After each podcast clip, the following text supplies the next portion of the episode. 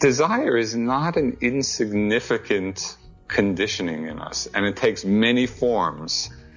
And it's really not the form or even the object that's terribly important or interesting. It's that force, it's that energy, it's that habit pattern of wanting. When we don't see it, when we're caught, when we're identified with that wanting mind, it obscures the natural freedom of mind. It obscures the recognition of the open, empty, selfless nature of awareness.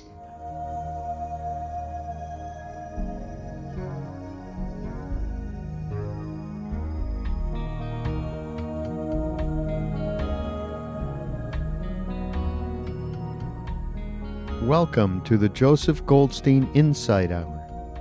This podcast is an expression of our shared interest in self discovery. Join Joseph as he shares his deep knowledge of the path of mindfulness. If you are interested in supporting this podcast, please go to BeHereNowNetwork.com slash Joseph.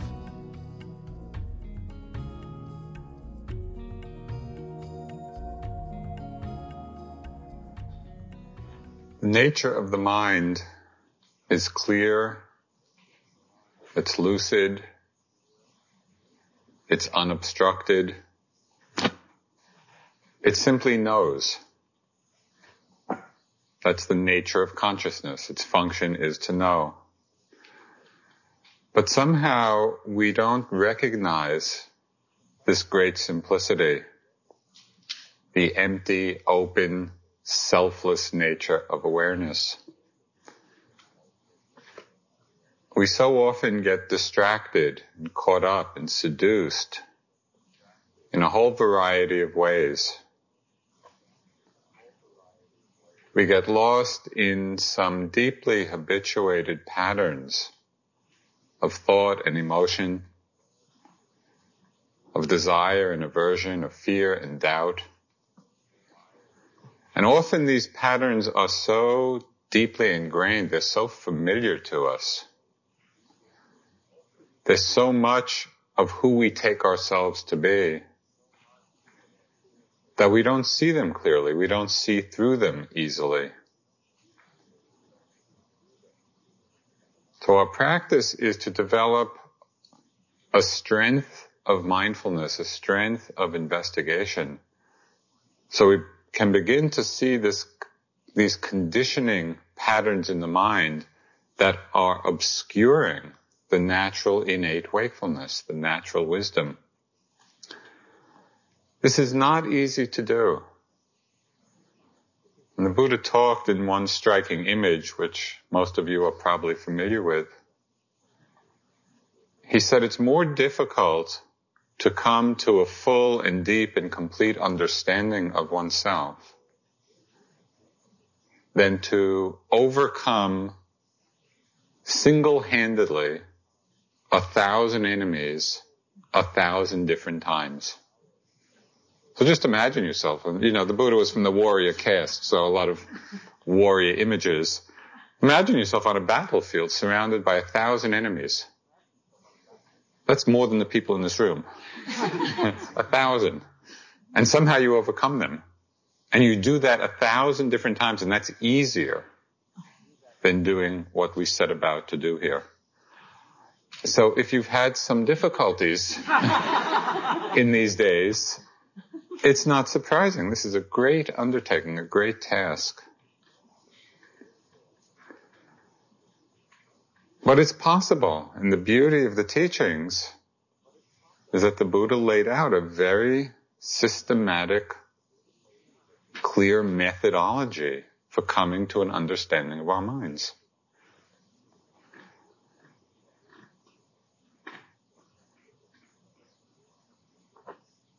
One of the things that so inspires me about the teachings is that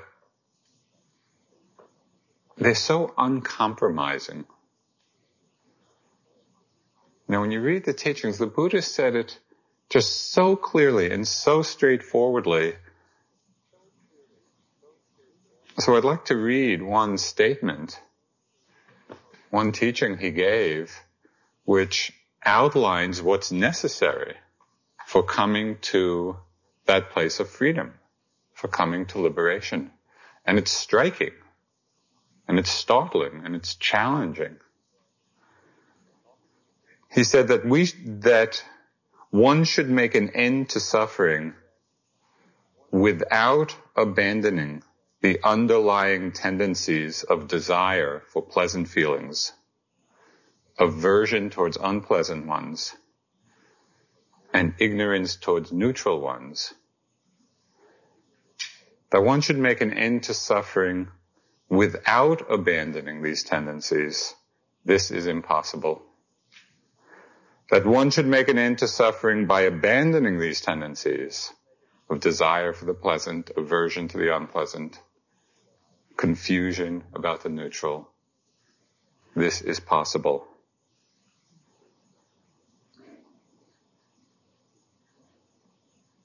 That's something.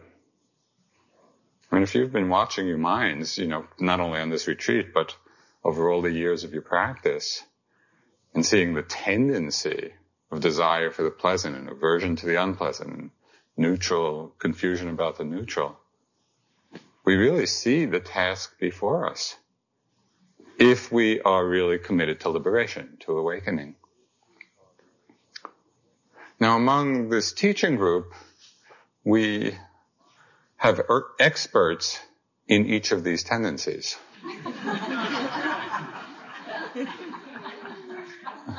there are the experts in desire, the experts in aversion, and the experts in delusion. So I'll speak from my own particular area of expertise tonight.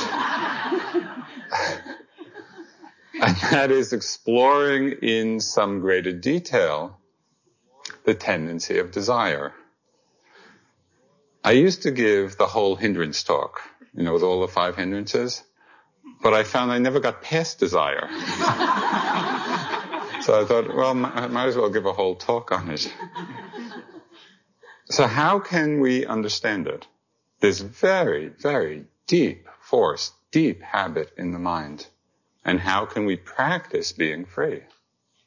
Because we need to see it. I mean, this, this is an essential aspect of what we need to understand, just as the Buddha said. First, to clarify some terminology, because sometimes as words are translated from Pali into English, the translation itself can be the cause of some confusion. And desire is a good example of this because we use the word desire in English to refer to several different mind states. So it's very helpful to clarify what we mean when we're using this term. One way we use the word desire in English is that motivation of greed you know, of clinging, of grasping, of craving. Another way we use the word de- desire is simply the neutral motivation to do something. I have a desire to do. Right? So that's the meaning of motivation, and that can either be wholesome or unwholesome, depending what it's associated with. And then there's the desire, we use the word desire to mean the fulfilling just of our basic survival needs. Desire for food, desire for water, you know, which does not necessarily involve, that greed in the mind or grasping in the mind. Tonight, and in the context the Buddhists talking about abandoning this desire for the pleasant, I'm using this term to refer to that craving in the mind, the grasping in the mind, the clinging in the mind, the word in Pali is tanha, and that's often translated as thirst. You know, it's the thirst for something, the wanting mind. When we don't see this clearly in ourselves, and it's very deeply habituated, when we don't bring some powers of investigation and mindfulness to it, we really are just acting out in our lives this pattern of conditioning, of grasping, of clinging, with all its attendant suffering. So tonight I'd like to talk about the three kinds of desire or craving that the Buddha outlined as a way of beginning to deepen our understanding of the forces that are driving us in our lives. The first one is the most obvious and perhaps the one we're most familiar with, and that is the desire for sense pleasures. We like pleasant experience. And we see this at work in our desire for our strongest attachments.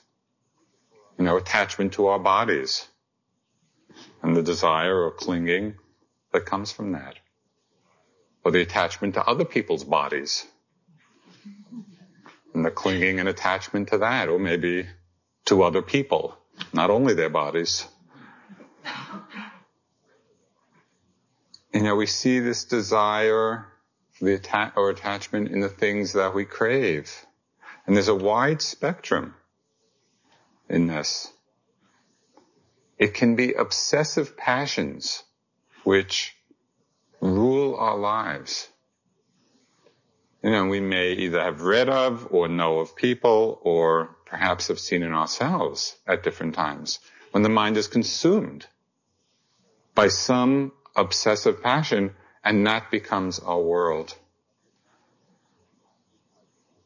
Or it might be a craving, a desire, It's some level of addiction to something, addictive craving.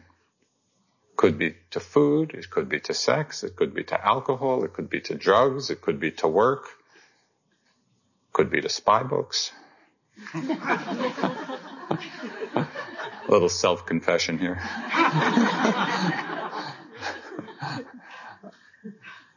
but it's just interesting to watch the mind with that kind of addictive quality. It could be in the form of recurrent fantasies that just keep coming back again and again and again, playing themselves out in our minds. Or it could be, and this is kind of on the lightest level, we can observe the desire or craving even in just a momentary passing thought of wanting something.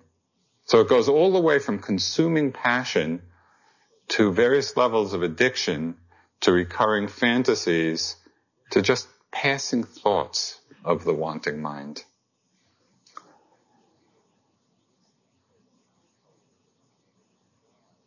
Course, in our culture, there is a wide scope of activity for desire. You know, it's like we are living in this amazingly privileged, overprivileged, maybe neurotically privileged mm-hmm. world, you know, where the level of choice and the level of things and to want is, is really overwhelming.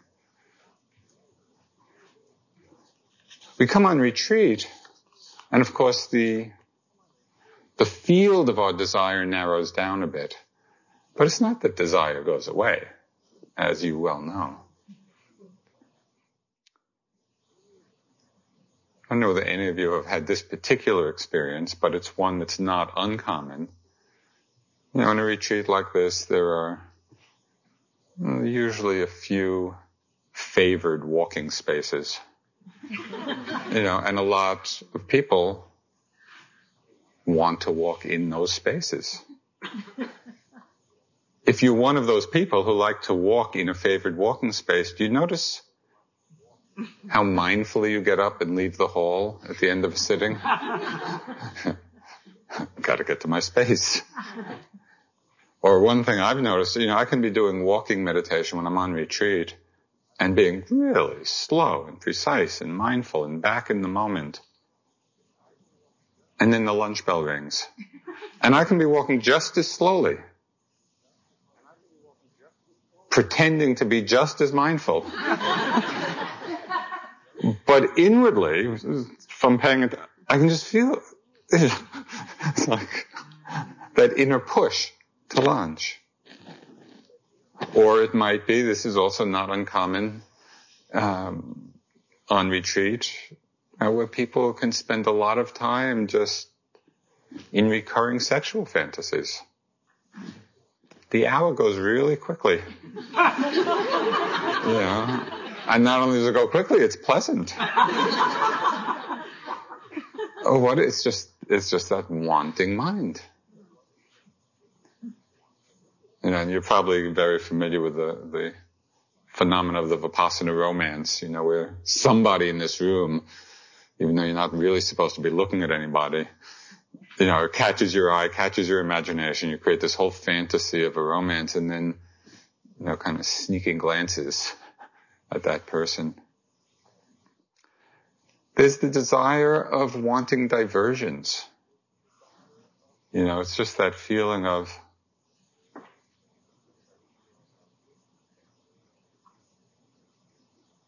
one more lifting, moving, placing, I'm going nuts. yeah, and so it's just the mind kind of looking for some kind of diversion from being present. How many times a day do you check the bulletin board? you know, or read the notices? I, I haven't really checked this one out carefully yet, but at IMS, we have a bulletin board and, you know, and there are a lot of notices that are up there for the whole retreat about, you know, various announcements. It's very often that yogis will just go up to the bulletin board and read the same announcement, you know, 50 times. It got so bad for me once on one retreat, and my mind was so desperate for a diversion or a distraction. I started reading the ingredients on a detergent box. and I just, I'm sitting there and I'm, I caught myself doing this.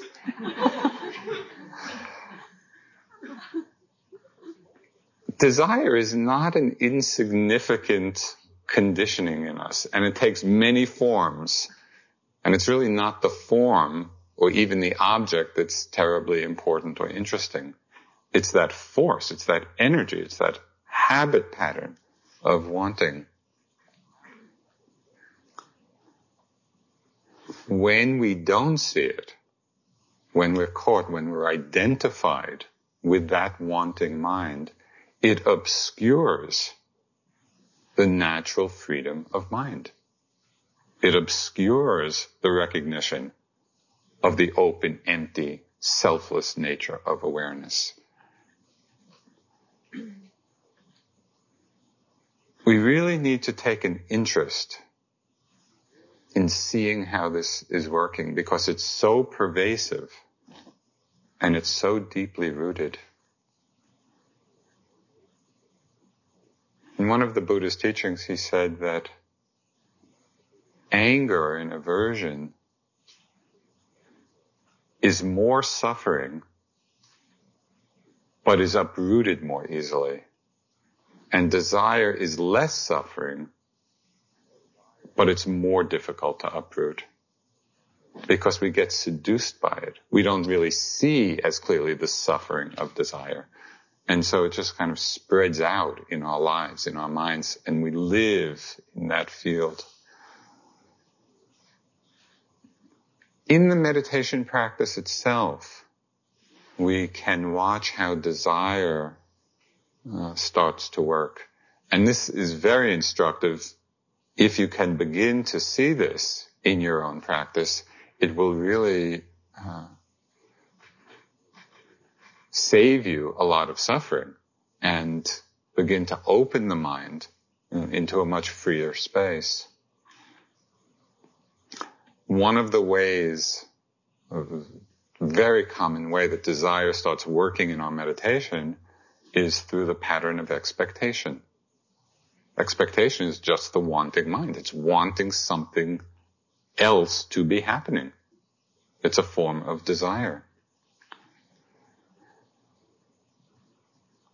one of the things you can notice if you bring attention to that expecting mind, to that wanting mind, that it is a setup for disappointment and discouragement. Expectation is a setup for suffering. But we get so seduced by the allure of what we might be expecting, that we're not seeing, we're not really being mindful of the very energy of the expectation and how it's capturing us, how we're in the grip of it.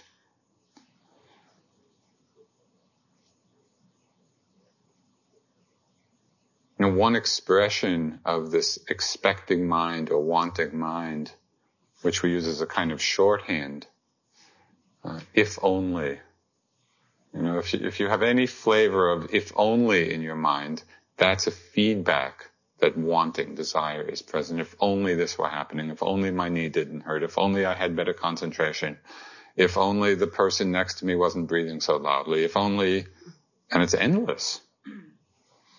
So rather than get caught up in the content and either just getting lost in the imagination of what it would be like if only on the one hand or judging it on the other, rather just see it.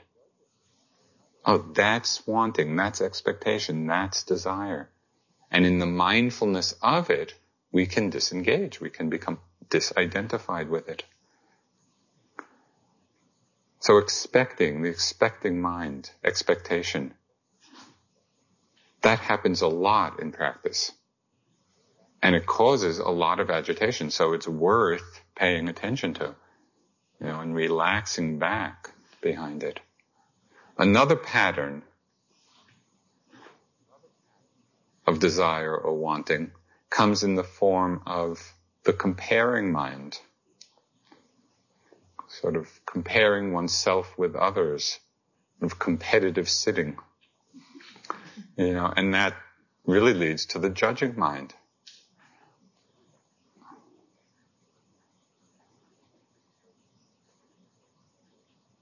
The first year that Sayadaw Pandita came to America was in 1984. And it was this very intense retreat. It was a three month retreat. He was in that year, extremely demanding teacher. It was really fierce. Uh, we were seeing him six times a week, and he, the interviews weren't exactly psychologically supportive. and I just got into this space, this real kind of competitive space, you know, not overtly, but covertly you know, with all kinds of judgments about how I was doing and how other people were doing. And it was painful. Mean, it was really painful and I was driving myself nuts. And then one day it was, by the end of three months, it was springtime. And I was walking outside and I saw something which just, the image of it completely relieved that kind of comparing mind. And it was just a very simple image, which you're all, I'm sure, very familiar with. But it was spring in Massachusetts and the tulips were just beginning to come up. I was doing some walking meditation outside and I observed, and it's, you know, very simply, that some of the tulips were up and the flowers had opened, you know, in full bloom. And the other tulips had come up, but they hadn't quite opened. And some were just coming out of the ground. And I saw the tulips in all of these stages. And it was just like this completely natural reminder that everything unfolds in its own time. It's like the tulip that had already bloomed was not a better tulip than the tulip that was just coming up you know, everything happens according to their appropriate conditions. And if we just create the conditions, everything will happen in its own time just as it's supposed to. And it, I mean, it's so simple, you know, and that lesson is all around us, but it was a tremendous help for me in my practice. I really just relaxed. You know, I just, just sit and walk and sit and walk and let the Dharma unfold. Let it happen in its own time, in its own way. So I would urge you to really be watchful for that kind of self-judging or comparing mind of wanting something, you know, and, and to have the ease of settling back in your practice.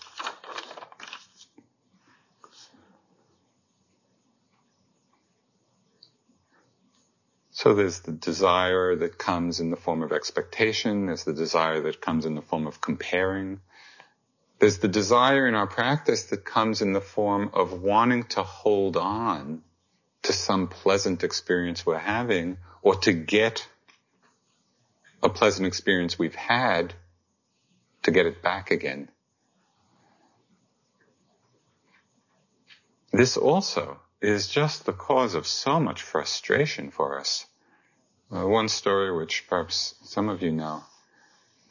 Years ago when I was practicing in India, I had been there for some years and after having gotten over the initial, you know, real difficulties, I was at a stage in my practice where everything was going so smoothly. You know, my mind was concentrated, the awareness was sharp, my whole body had opened, and it just, it's like I was sitting with this body of light. Every time I sat down, it was just light. I thought, this is great. You know, this is what I've come for. And then after, and it lasted quite a while. I mean, this was like a couple of months like this. And then I had to come back to America uh, for some time and do some work, make some more money to go back to India. I went back to India and sat down and couldn't wait to get back to my body of light. Well, it had become a body of twisted steel. That, that's what it felt like. You know, it was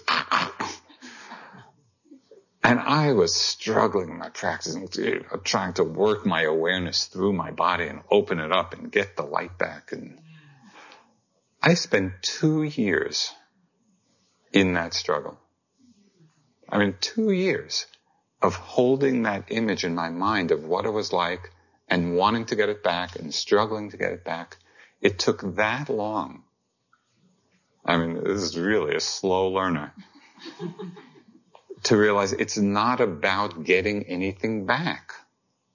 It's simply about opening to whatever is present. Holding on to a past experience and trying to get it back is like dragging a corpse around. That experience is dead. It's gone. It's finished. And we're in whatever process we're in. And when finally, you know, I got it and as I say, it was a really slow, painful process. I just relaxed into the body of steel. You know, okay, and so that was it. And in that openness, then the energy started to move again and it really felt like I was back on the Dharma path. So it's a very important lesson. You know, that it's not about having a particular experience, holding to a particular experience, getting any particular experience back again. And I share this story with you so that you don't spend two years in that mistake. It's all about opening to what's arising in the moment without grasping, without aversion. The freedom of mind is always possible in the moment. It's not about the experience. It's about how we're relating to it.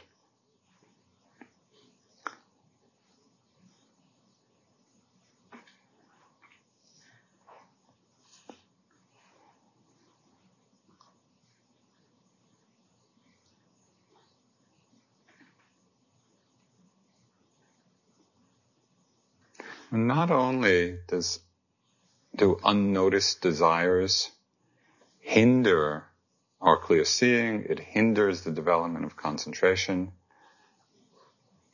It hinders our recognition of the innate open wakefulness of the mind when we're caught up in the wanting and desire. Even more ironically, it does not fulfill its promise of happiness. And the reason we get caught up in these desires is because the desire is holding out to us this promise of this will make you happy. But if we're paying attention to our experience and to our lives, we see that yes, they do give some kind of temporary pleasure, but they are not the cause of some ultimate happiness or ultimate peace. Because if they were, you wouldn't be here. I mean, why would you come and do this? You know, if the cappuccino really did make you completely happy. we go after these objects of desire because of the pleasant feeling we get with them. And they are pleasant. They are pleasant feelings. But the problem is, as we all know, the pleasant feelings don't last. So we have it, and we have the pleasant feeling, and then it's gone, and then we need another, and that's gone, and then we need another and another, and so we're just on this treadmill of continually seeking another hit of pleasant experience, thinking it will make us happy, having it disappear, needing more. And so we lead a life of continually being ultimately unfulfilled, not at peace.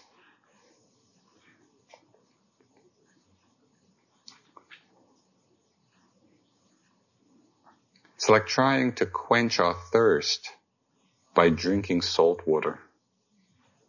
You know, we think it's going to quench our thirst because it's water, but of course the salt just makes us thirstier.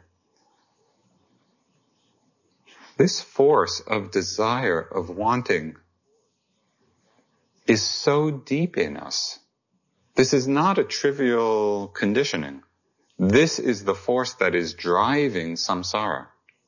The Buddha talked of how ignorance and craving together, and the craving coming out of ignorance, that is at the root of what's driving this whole huge cycle of birth and death and rebirth.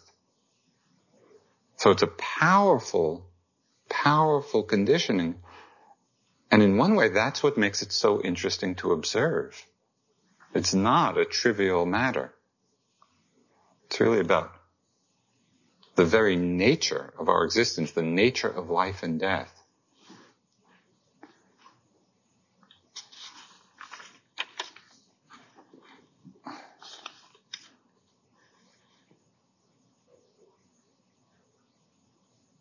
And we all know that the experience of pleasant feelings is not really going to bring us a lasting peace because we've all had an endless number of these pleasant feelings. My first teacher, Anagarika Munindraji, he used to say, where is the end of seeing? Where is the end of hearing? Where is the end of tasting? Where is the end of touching sensations in the body?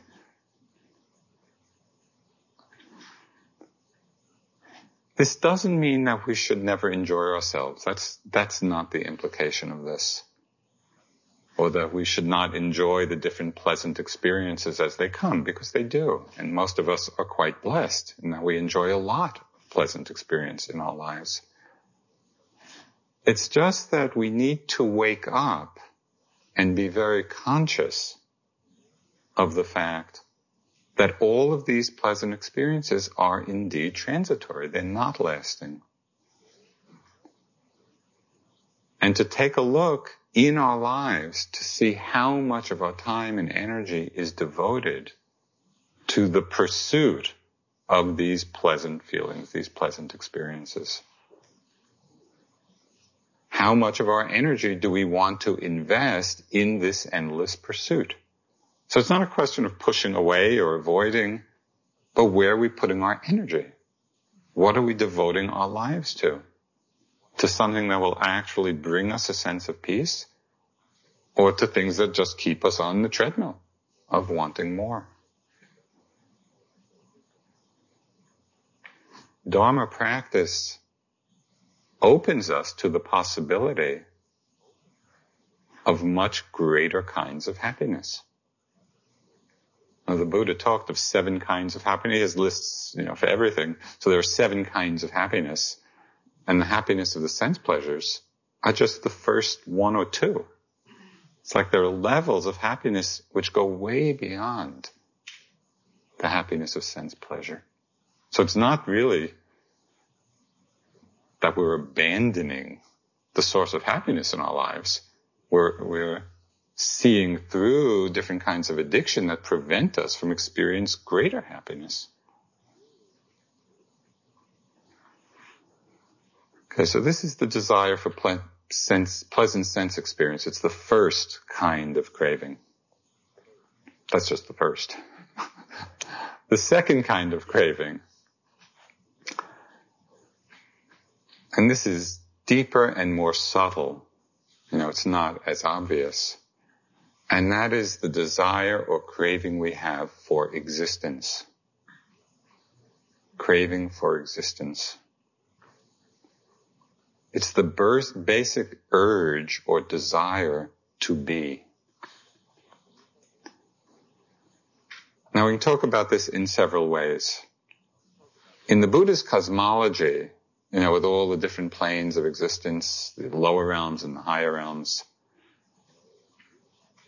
this craving for existence is often refers to craving for existence in the higher realms, existence in the Deva realms.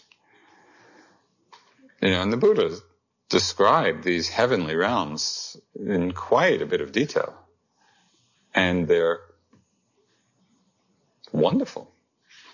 You know, there are these realms where there are just beings of light, you know, luminous bodies, and supposedly you're born there spontaneously. It's not like through, uh, you know, given birth through a womb. This, you just appear spontaneously. It said you, you appear, you're just about 16 or 17 years old, you know, in the height of one's youth, ready to enjoy oneself.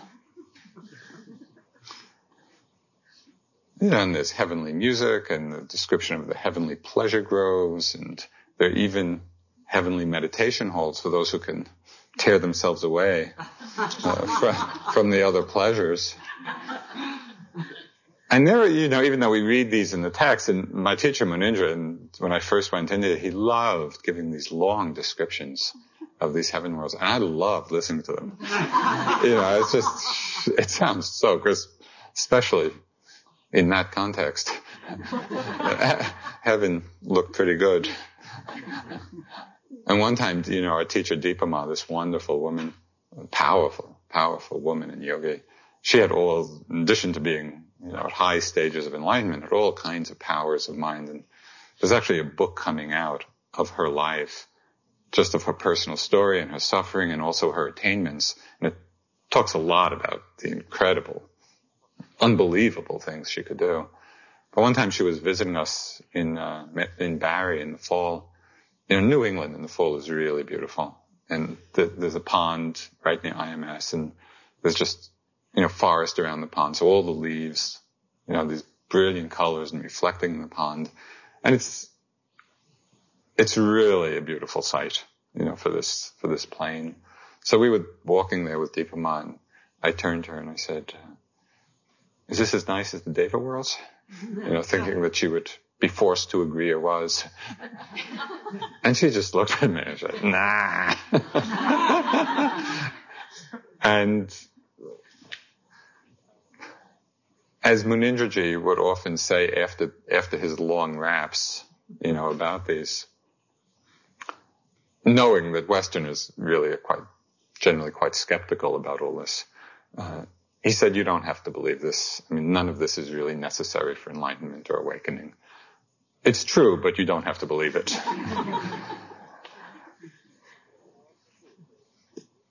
so often this craving for existence is talked about within this Buddhist cosmology about that kind of craving, you know, craving for more pleasurable existence. But of course, the Deva worlds themselves are still on this wheel of life and death. You know, and so they may, people, beings, they may live a very long time, but they're still subject to the same law of change that we are. It's not enlightenment. It's not freedom. For us, on this plane, there's a more immediate meaning to this craving for existence, which plays itself out in our meditation practice. And so I find that even though that kind of, you know, kind of can delight the mind just with those images. It's really looking at the craving for existence as it's playing itself out within us now that is very instructive and can be very freeing in your meditation. And that is the desire or craving to the unfolding process itself. And it's that experience of sitting you know, and especially at a certain point when the meditation is going more smoothly, You know, and for those of you who are more experienced may have had this experience. Uh, you know, it's really just rolling along. You know, you're not kind of having to make such an effort to be mindful and present. But that tendency of the mind of leaning into the process. We're with this breath in order to feel the next breath, or with, we're with the sensation in order to see how it unfolds. And so it's always that leaning forward into it in anticipation. That's a kind of craving for existence. We're not simply back in the moment, free of attachment, free of clinging. Do you follow what I mean? We're engaged, we're pulled in to the very process of change that we're observing. So this is very subtle, but very important because as long as we're pulled into it, we're still caught in what the Buddha called the process of becoming. We're not at rest. The mind is not free. So be watchful of the mind leaning into, anticipating, being with this in order to get to the next moment. See it even in the walking meditation, you know, lifting in order to move forward instead of being totally back and open just in the experience of lifting. Just this, just this, just this. At one point, uh, when I was practicing in Burma, again, I'd been there for some months.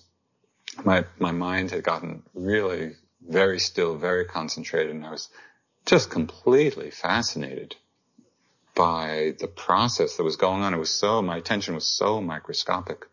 You know, it's just the subtlest kind of uh, aspects of the flowing energy field. And I would be going in and reporting this to U Pandita. Uh, you know, and day after day it was going on like this. And in one interview, I went in and all he said to me was, you're too attached to subtlety. you know, and it was a great, it was really a helpful interview because I didn't even know. You know, for me, I thought I was, my practice was going great, you know, and I was just seeing more and more detail and getting closer and closer and closer. But he was pointing out that even that can become an attachment. You know, that I was leaning into it too much. The practice is not about getting anything. It's about letting go. So this is the craving for existence, the craving for becoming.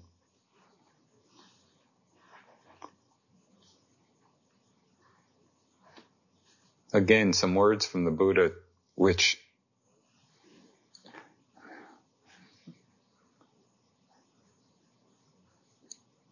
if you could really first remember them and then apply them, it's really the whole of the practice which is contained in these few words. Not reviving the past, not hoping to be in the future. Instead, with insight, see each arising state. Not craving after past experience, not setting one's heart on future ones, not bound up with desire and craving.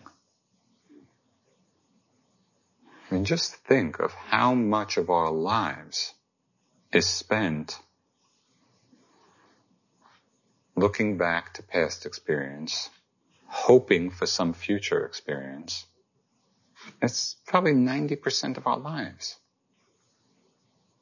And the Buddha is saying, just find that empty middle where we're not looking back, we're not reviving the past, we're not hoping for the future. Just in those, just in those couple of phrases, you can get the sense of a possibility. Not reviving the past, not hoping for the future. It's all right here, and it's always right here. But we have to see those patterns of the mind because they're so deeply habituated.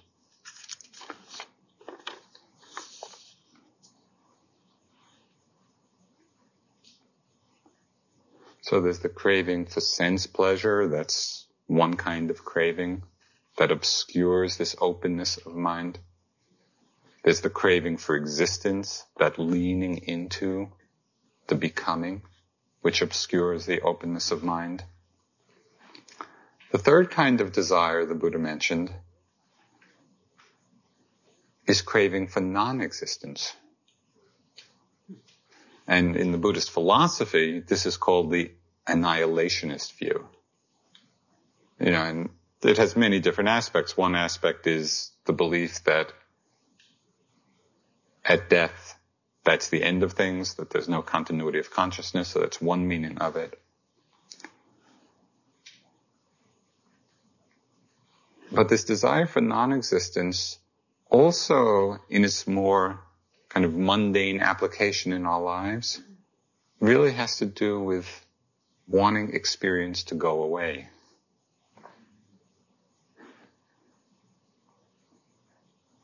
Dramatic terms, life is so bad, if only I could not be.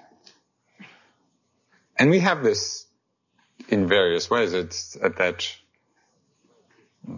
84 retreat, which was so intense and, you know, it was so difficult in so many ways. I was sitting in this, I had a basement room at IMS and I was sitting there and it was really, it was really hard. You know, at one point, Sayadaw's instructions to me was, uh, just sit until the pain comes and then sit through it. well, that wasn't too easy. So at one point when I was going through kind of real struggles, I would hear these planes flying over. And in my mind, this was in 84,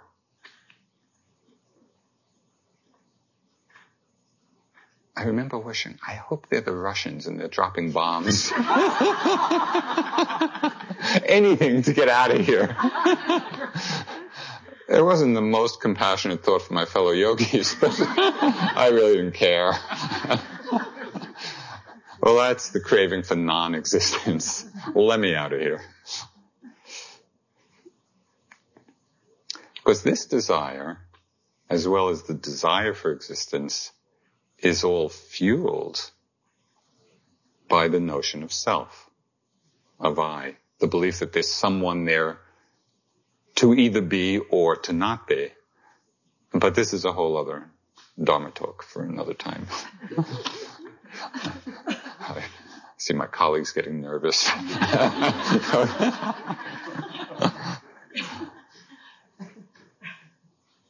okay, so how can we use this time of retreat and our practice to really look at and understand deeply this powerful conditioning of desire in all its forms. Desire for pleasant experience, desire for existence, desire for non-existence. Obviously, the first thing we need to do, and it's a practice because it's not easy to do, is to recognize it when it arises. You know, it's become so invisible. It's become so much a part of us, of who we are, that we really have to pay attention to all the forms of the wanting mind.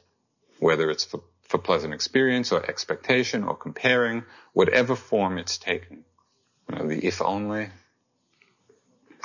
And the key is to take interest in it rather than judging it or judging oneself. When I see desire arise in my mind, and it's often, often it's easiest with something that's very small. It's just fascinating to me to, it's almost like tracing back the root, not, not, uh, the story or the content, but energetically. Well, just, just as a simple example, um, one time I was on retreat and I was just walking, I was sitting upstairs in my house, walking down the stairs to the bottom floor, and I was going to go outside and do some walking meditation. And halfway down the stairs, just the quick thought comes, oh, a cup of tea would be nice. That's all. It was just that. I got to the bottom of the stairs, turned left into the kitchen, and it was just amazing to me. What was that about?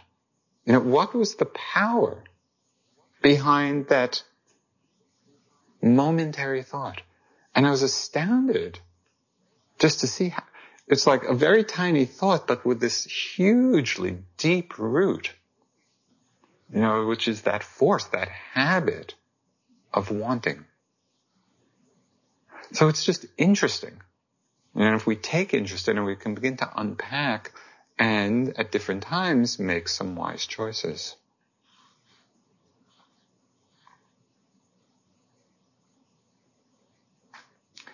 We can also, and this I found very helpful not only in meditation practice, but in my life of relationship with other people, of to look at desire at which lies at the root of many kinds of suffering. As an example, now there are many feelings we have, painful feelings of jealousy, of envy, of discouragement, of a long list. And very often I find that when I'm suffering, and there's some strong emotional suffering going on, when I trace it back, very often I find that it comes back to some kind of wanting. It's wanting something. It's wanting something from a person. It's wanting some object. It's wanting something to be different. But again, not, not stopping in the storyline along the way, but coming right back energetically to the wanting that's at the root of the suffering. And I feel it, and I invite you just to look and see for yourself, that I can feel it often as this contraction. It's an energetic contraction. You know, right in the heart. It's that the contraction of wanting. And if we can trace it back to that place, we can learn some very interesting things about it. And this is really getting right to the root of much of the suffering in our lives. We can begin to see that the wanting itself is selfless. The wanting itself is arising out of conditions. And that, and this is, this is the liberating point. So, pay attention. that our identification with that wanting is a choice. And I have seen this often enough to know the truth of it. The wanting is going to be there out of a conditioned habit. We can't often control whether the wanting is going to arise or not.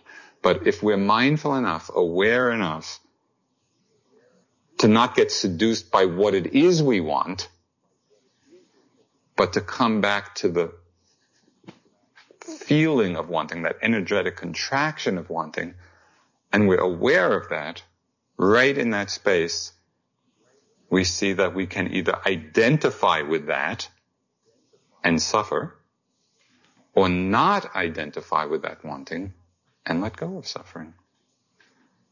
That identification with wanting is a choice, but it's a very subtle place. I say all this again, not as things you should necessarily believe, but just things that I've kind of explored in my own practice that have been really helpful in this arena of desire and craving and wanting. And so it's really an invitation for you to bring that level of investigation and interest to your own experience.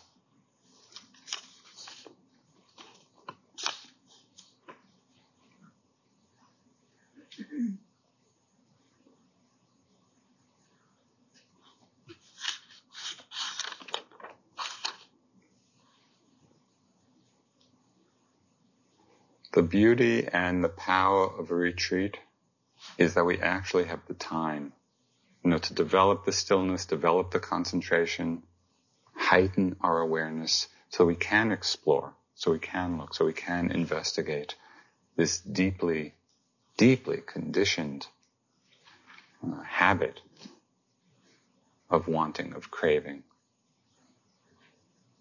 and again, this is at the very core. The Buddha, the Buddha highlighted this. This is the driving energy of our lives of samsara this wheel of life and death. So it's not insignificant.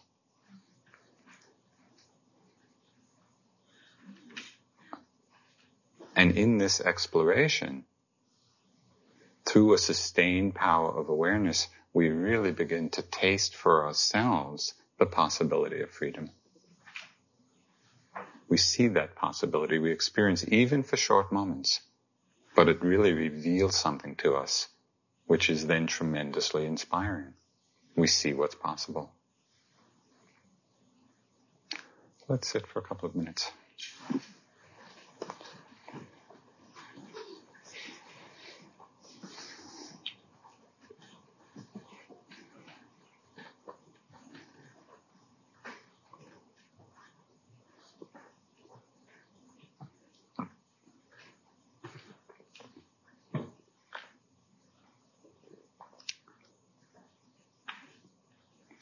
As you sit with each breath, each half breath, see if you can settle back into the awareness of just that half breath without the leaning forward, leaning into, without the anticipating, without looking back.